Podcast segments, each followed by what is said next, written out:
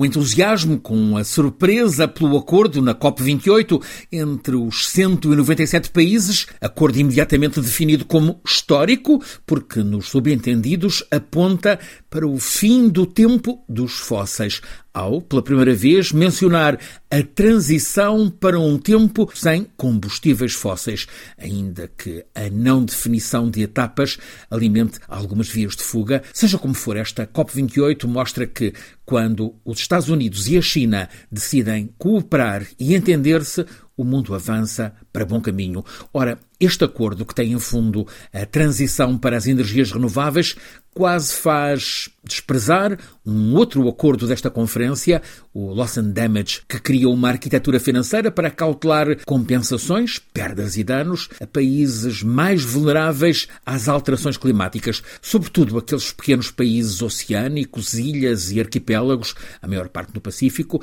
e isto num ano que de facto também tem boas notícias, como foi a do Pacto, assinado em março, para a preservação da biodiversidade marinha, conservar e utilizar mares, oceanos, recursos marinhos de forma sustentável. Sabemos que é através dos mares que cresceram grandes e pequenos impérios. Portugal conhece bem essa história e isto leva-nos a uma questão. O que é que fez Portugal, vai para meio século, virar costas ao mar, seja ao ficar com a marinha mercante reduzida a mínimos, seja ao deixar afundar os estaleiros navais, mesmo ao ver o esforço de pescas ficar quase sem rede. Ora, a conversa com um perito, Álvaro Garrido, professor catedrático, diretor da Faculdade de Economia da Universidade de Coimbra, investigador sobre assuntos do mar, ajudou-nos a entender aquele naufrágio há meio século da relação entre Portugal e o mar. Primeira causa, o trauma decorrente do anterior regime. Porque a memória do Estado Novo era muito incómoda, pesava muito.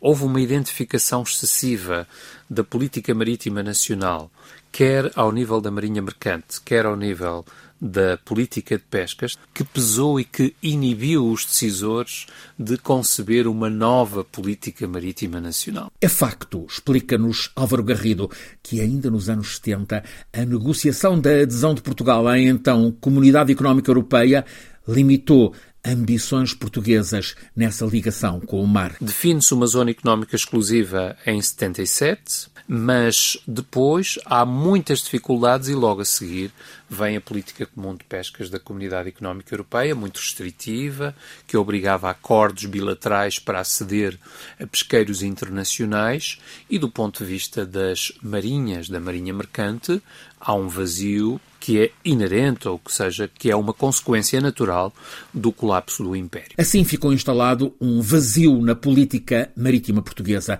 que, no entanto, viria a ressurgir em 98 com a Expo, que teve os oceanos como tema e com um novo programa doutrinário para o mar. Já não a ideia do mar soberano, um certo ultramarinismo, mas a ideia de, de uma política para os oceanos e de uma política marítima integrada nacional, necessariamente articulada com a política marítima europeia. Por agora, o que há para celebrar é que este 2023 seja um ano em que ficam apetrechados salva-vidas para os oceanos e para a vida marinha, ou seja, para a maior porção do planeta.